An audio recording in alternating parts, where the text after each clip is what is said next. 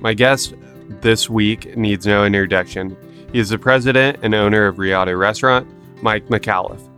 On this episode, you will hear about the founding of Reata, how the tornado helped shape the company, and his views on retention of his top talent. If you enjoyed this episode, please leave a rating or review. Thanks.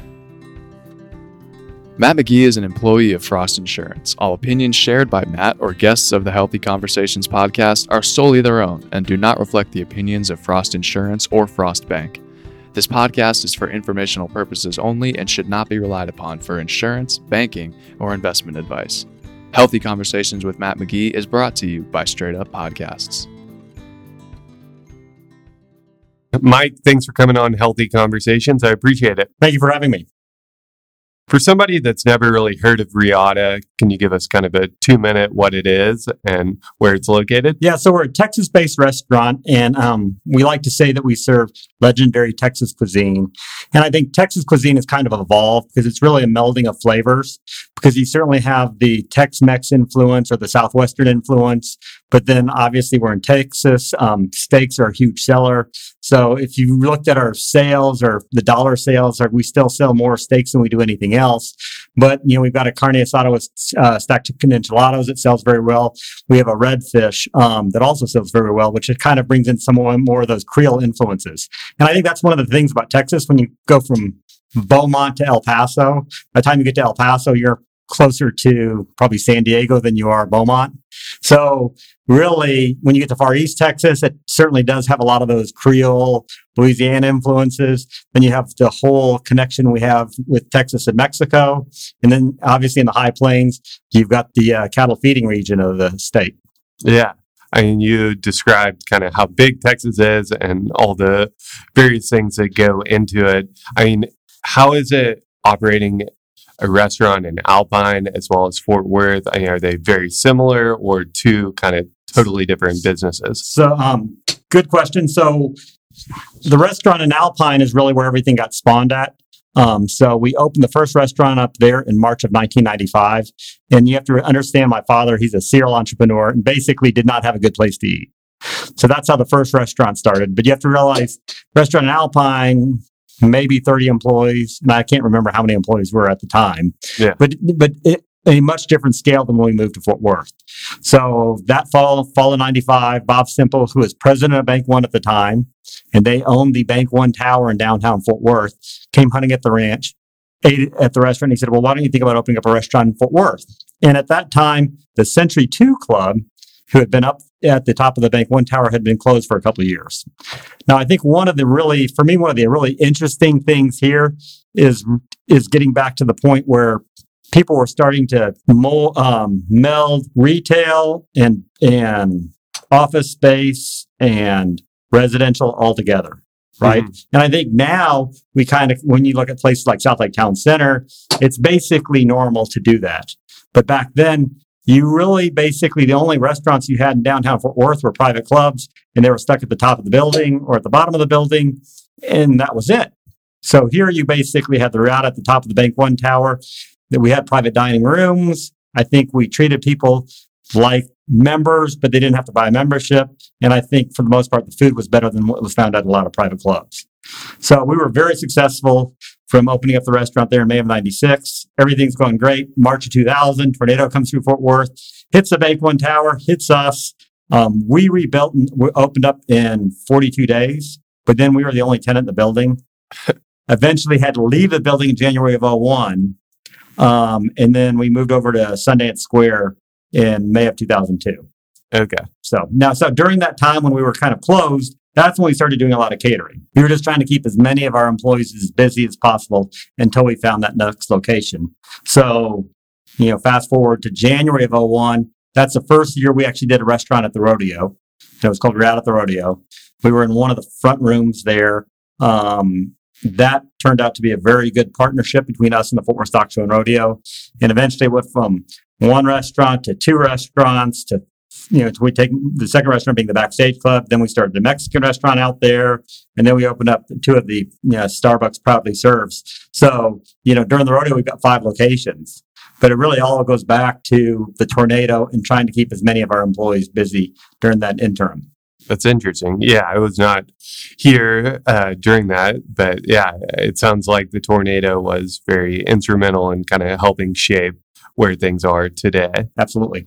Uh, Mean, it looks like you guys kind of figured out from the very get go how to incorporate the space, the culture, and the experience all into one. I think I had Lanny on a couple weeks ago, and he seems to have figured that out. The GOTs, uh, righteous foods, things like that.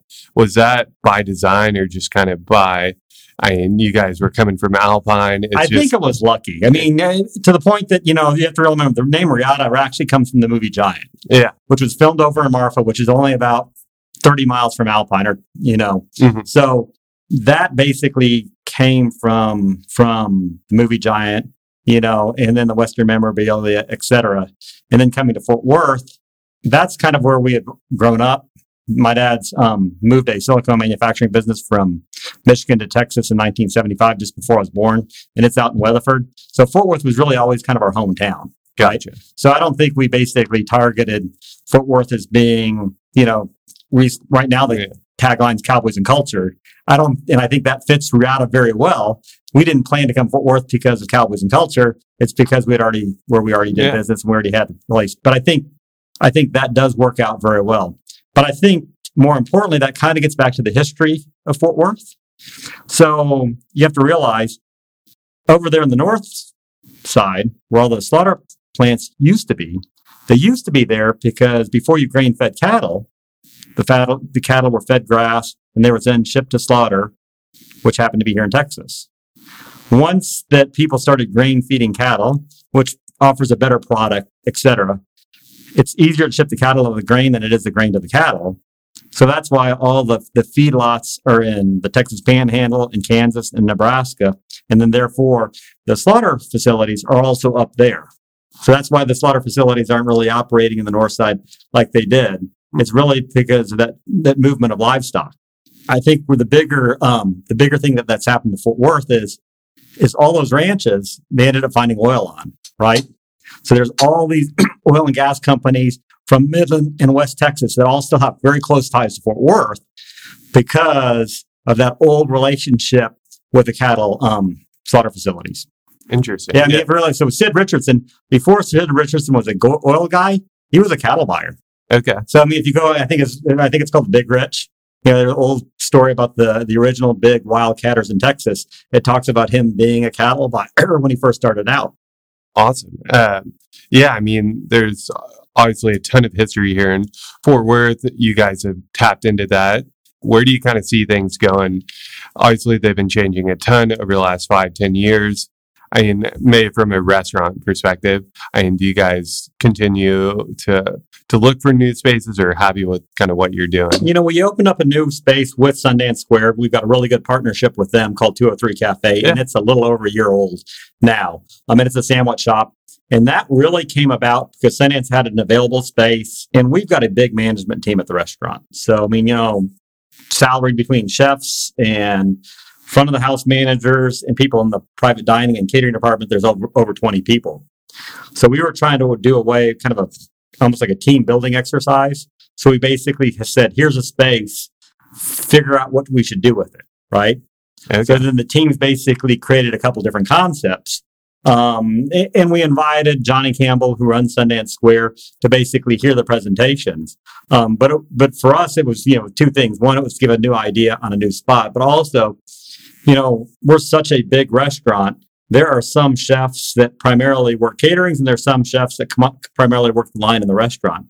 Well, the well, the ladies in the catering department, they might have very little contact with that chef that's working the line, you know, because they just don't work together because they're they're working with the chefs that are working on the caterings. So that was a way so that we got everybody together working together on a project. So you know, that's kind of how it happened. Um, I think the restaurant industry is really interesting. You know, I think that if you have to fall back on what's happening to the real estate and retail markets, because a lot of these um, locations they used to be 30% restaurants and 70% retail. Mhm. Retail is going more and more online, so it's becoming more restaurants you know, 50 50. The problem is every additional restaurant is some additional competition. I'm not saying the pie is not growing, but in, in essence, everyone is basically stealing a little bit of sales from everybody else around them. And, and, and I, the best example I can use is even in downtown Fort Worth, when La Madeleine's closed, our lunches got busier. But especially at that lunch price point. And if you want to go to downtown Fort Worth, you say, you know, Capital Grille might be the most expensive location in Fort Worth everybody's within like 25 10 to 25 dollars Yeah. right? So it's really a pretty tight range. So you know you can go get a salad and soup at uh, la madeleine's or you could and you can get a salad or soup at reata so that's a good example of how everybody's a little bit of a competition for everybody else. So i think that's that's a big thing long term is is what's going to happen in the retail environment and how's it really going to shape out. So i mean obviously you know if you're a banker, no bankers really like restaurants because of the failure rate. Yeah. You know? Um, and, uh, and I think that's probably going to increase, not decrease because, um, because of the competition out there. Yeah, I mean, you were talking a little bit about kind of your deep management team and whatnot. You've had some celebrity chefs come through. Like, what has that experience been like, and what's it like when they kind of leave? Does that leave a hole, or I mean, what are your thoughts on that whole thing? You know, I think a lot of them maybe they weren't celebrities when we first hired them. You Yeah. know, so I mean, I think some of it came about, and I think that's great. Um, I think for us, even when we do menu rolls right now, um, it's not one chef submitting new items to the menu roll. It's basically every chef that we have submitting items, and we have a tasting panel, and the tasting panel decides if they like it or, or do- doesn't like it. And then we really look at that item that it's replacing and saying, hey, you know, is this better than the item or than we're replacing? Because I don't want to make a change just to make a change. Yeah. A- a- a- And I think every restaurateur will, will laugh about this, but you will, we have like eight desserts on our dessert platter. We will get rid of the slowest selling dessert. And all of a sudden you start hearing from customers, Oh my God, that was my favorite. And it was like, you must have been the only one because we only sold 25 them. last Yeah. month, right? You mean, you know, like one a day, right? So, you know, I mean, we're really trying to look, look at things analytically, but still there are some people that, you know, when they come to your restaurant, they already know what you're eating. And I think if you probably look at your own dining habits, Yeah. you know, Definitely when you go to certain guilty of- places, you know, you don't need to see the menu. You already know what you're going to order. Interesting. I'm definitely guilty of that. Uh, you talked about your dad starting the company. I mean, what's it like running a, a family business, especially one with, given the nature of running a restaurant, the high touch, people coming in daily, high expectations? I think I'm lucky because I do have a big management team. So I probably spend less, I don't spend very little time the day to day management of the restaurant, you know, and I can spend more of my time either like more of the, I think what people call it with either the business development role or working on some special projects that that don't have to do with the day to day running the restaurant. I mean, you know, we're looking at new POS systems, which is the system that the the server uses Mhm. to basically send their orders back to the kitchen. I can spend more time on Focus that, on that. you know, and at least get it narrowed down before we bring our managers in to look at that. Um, because I've got that flexibility because, you know, the restaurant business, we're closed two days a year, Christmas and Thanksgiving. That's it. Other than that, then you got, you got, you know, then you got, you know, you got two shifts a day. So the management team there at the restaurant and the chefs, for the most part, they're looking out and saying, you know, what do I have to do tomorrow, the next day, and the next day? I know when I had Lanny on, he talked a lot about one of the biggest challenges was just finding real estate and finding a place that makes sense. I mean, when you look at different concepts, is that one of the b- biggest challenges given where things are today? Absolutely. I mean, you know, and, and I think, you know, I, Lane and I haven't specifically talked about this, but I think, I think we kind of feel the same way. I think part of it is, is that, you know, you have those high traffic areas, but the hardest thing about the restaurant business is that we do 45% of our business on Fridays and Saturdays. So then we do the other 55% over the other five days a week that we're open, right? Mhm. So it's very like lumpy sales, right? And um, and different than a lot of other industries, we basically charge the same on a Friday night as we do on a Tuesday night. Yeah, But if you're in the airline business, you would charge way obviously more. it changes. Uh, obviously, that's something that changes, you know, daily basis, basically on demand. It's fly on demand. So I, I think the challenge of every restaurant is is how do you get the Sunday, Monday, and Tuesdays busier? You know, because if because you know almost everybody's busy on Fridays and Saturdays, but just being busy on Fridays and Saturdays is not enough for you to cover your overheads. Mhm. You know, I think people's travel pardon travel they're not as traveling as much now as maybe they have in the past. They want things more local. They want things close to their house. You know, if they could walk to it, I think that's a positive. Um, obviously, we're in Texas, so it's a little bit of a different environment than you are in some other areas of the country. But but I still think that you are seeing that a little bit, um, even locally with Clear Fork opening up. You know, there's a lot of people in those Tanglewood neighborhoods that still might be driving to Clear Fork, but it's a mile from their house. Yeah. Right. So they just have more options. So, and, and that being said, I think it splits some of the business. So Yeah, from downtown takes away. Yeah, and, and there's even locally, I mean, if you want to say if from a Charleston's to a Doc B's, not their or to a tavern, not their or and even a press cafe, they're not exactly the same, but they're not that different, right? yeah, very similar. You know, and you know, obviously the tavern, Charleston's, and um, and you know, well, tavern Charleston's been around a long time. Press has been around, I don't know, three or four years now. Yeah. and then you have Doc B's being down, down there for about a year, but you know, same similar price points, similar type of food. But I think it's also changing people's travels patterns. Yeah. I think people want local. So I agree with that. What advice would you give to somebody starting a restaurant or business here in Fort Worth? I mean, you just gave a bunch, but anything else you'd kind of highlight? Yeah, the thing that I've seen recently, and I think it's a great way to get your name out there, is doing pop up. You know, so one of my good friends um, is the um, is the hot box biscuit. Oh yeah, Um, I went. That was awesome. Yeah, so it's good friends of mine, but, but that's a great way to get your name out. You know, get that installed base of customers before you actually turn on the lights. Yeah, that, it was packed when Yeah. we went. Yeah, I mean, I, you know, so um, so I think that's a great way to kind of get your toes wet before doing it. I think the other way that people have thought about doing that in the past was the food trucks, Mhm. which is fine, but but obviously it's a pretty different dining experience. Yeah, You know? absolutely. Um, where now with the pop ups, that's becoming You can charge a flat fee. flat fee. You can go find some different unique locations to have them in. Um, and it's still a sit down meal.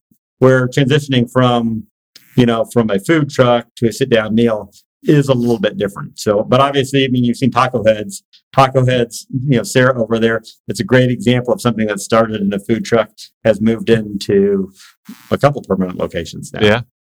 To jump back a little bit, I mean, is it difficult to retain talent in the restaurant industry, just given the tremendous turnover? Like, how how do you think of that aspect? Just because I imagine that's very difficult. It is, but I mean, I, th- I think it's it's different for for everybody specifically. I do think when you have some new restaurants opening up, you've spent millions of dollars to open up a location, and you need to hire some more kitchen staff. You're willing to pay more because at some point you've got to get open because you've already dumped a couple million dollars into that investment. Mhm. You know, for that restaurant, if they start paying everybody a little bit more, all of a sudden their their costs get skewed, or they're going to have to change their menu pricing to offset that also from like especially on the server side i think whatever the the environment the the, the employment environment is in general affects things so you know we go back to like 2008 2009 when you had the economic collapse right we didn't hire a server for 18 months now we still had a lot of servers that are working their way through school and working at reata the problem is once they graduated there were no other jobs available Mhm. certainly no other jobs that they could make as much as they were making at reata so we didn't have to hire anybody for 18 months. You you fast forward to now where you have that same person as they're working way through school, they're getting a lot more options. You know, and we've lost people to being, you know, um, flight attendants. You know, you know, eh, eh, but, you know, but that's been an that's that's been a market. They've been hiring a lot of people lately. Um, so, you know, and obviously with American Airlines based right here in Fort Worth, it's kind of almost a nice little feeder system for them. Um, and if you really, and if you really go back and seeing, you know, the skills to be a good hostess or to be a good server is very similar to being a good flight attendant. Makes Right. sense. Yeah. So, We can wrap up with a few kind of rapid fire questions. Uh, any plans for a follow up cookbook? not now.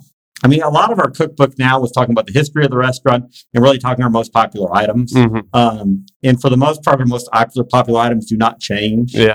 Um, And you know, I'm, I'm certainly not a chef um, that's just out there to make the next great, great thing. I mean, I think obviously if you started a new restaurant or new concept, you know, that you could tie that into a new cookbook. Um, but even then, I think the world's changing so much. You know, I mean, obviously we're doing a podcast right now, but all of the different podcasts and YouTube videos, you know, if I was trying to really learn how to cook, you know, from a cookbook and not being almost a, a coffee table item, you know, what's better than a bunch of YouTube videos or incorporating those you know, YouTube videos, some kind of a digital media, really showing the people how to Yeah. how to cook.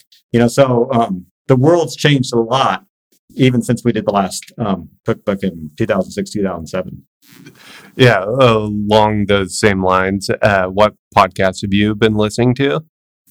I listen to a bunch. Um, so I've kind of got them broken out into like three different categories. You know, I'm I'm a I'm a hunter hunter and fisherman, so I love that. So I've got my go. outdoors podcasts. You know, one of the interesting ones from from the outdoor section is a MeatEater podcast by Steven Rinella.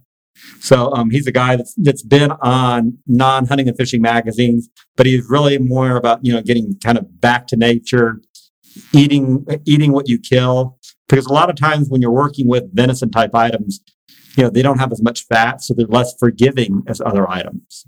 That being said, there's a lot of other new techniques now that are very easy for the home person to do that were harder. So, I mean, like, if you're worried about drying out venison, but you sous vide it, that's not a big concern anymore, right? Hmm. You know, I mean, you know, where before, you know, it's very easy to to overcook a an, an elk tenderloin or something like that. Yeah. What was the name of that one? Uh, that's the Meat Eater podcast. Meat Eater. On more the educational side, you know, I listen to the Harvard Business Review, The Economist, Freakonomics Radio, How I Built This, stuff you missed in history labs class, um, TED Talks. You know, um, you know. So one of the one of my favorite TED Talks of all times, and I think it's it pertains um, to kind of a topic, you know, where they talk about you know cattle and methane and things like that. But you go and listen to Allan Savory, and he's got a TED talk where he talks about what's really about grazing and management.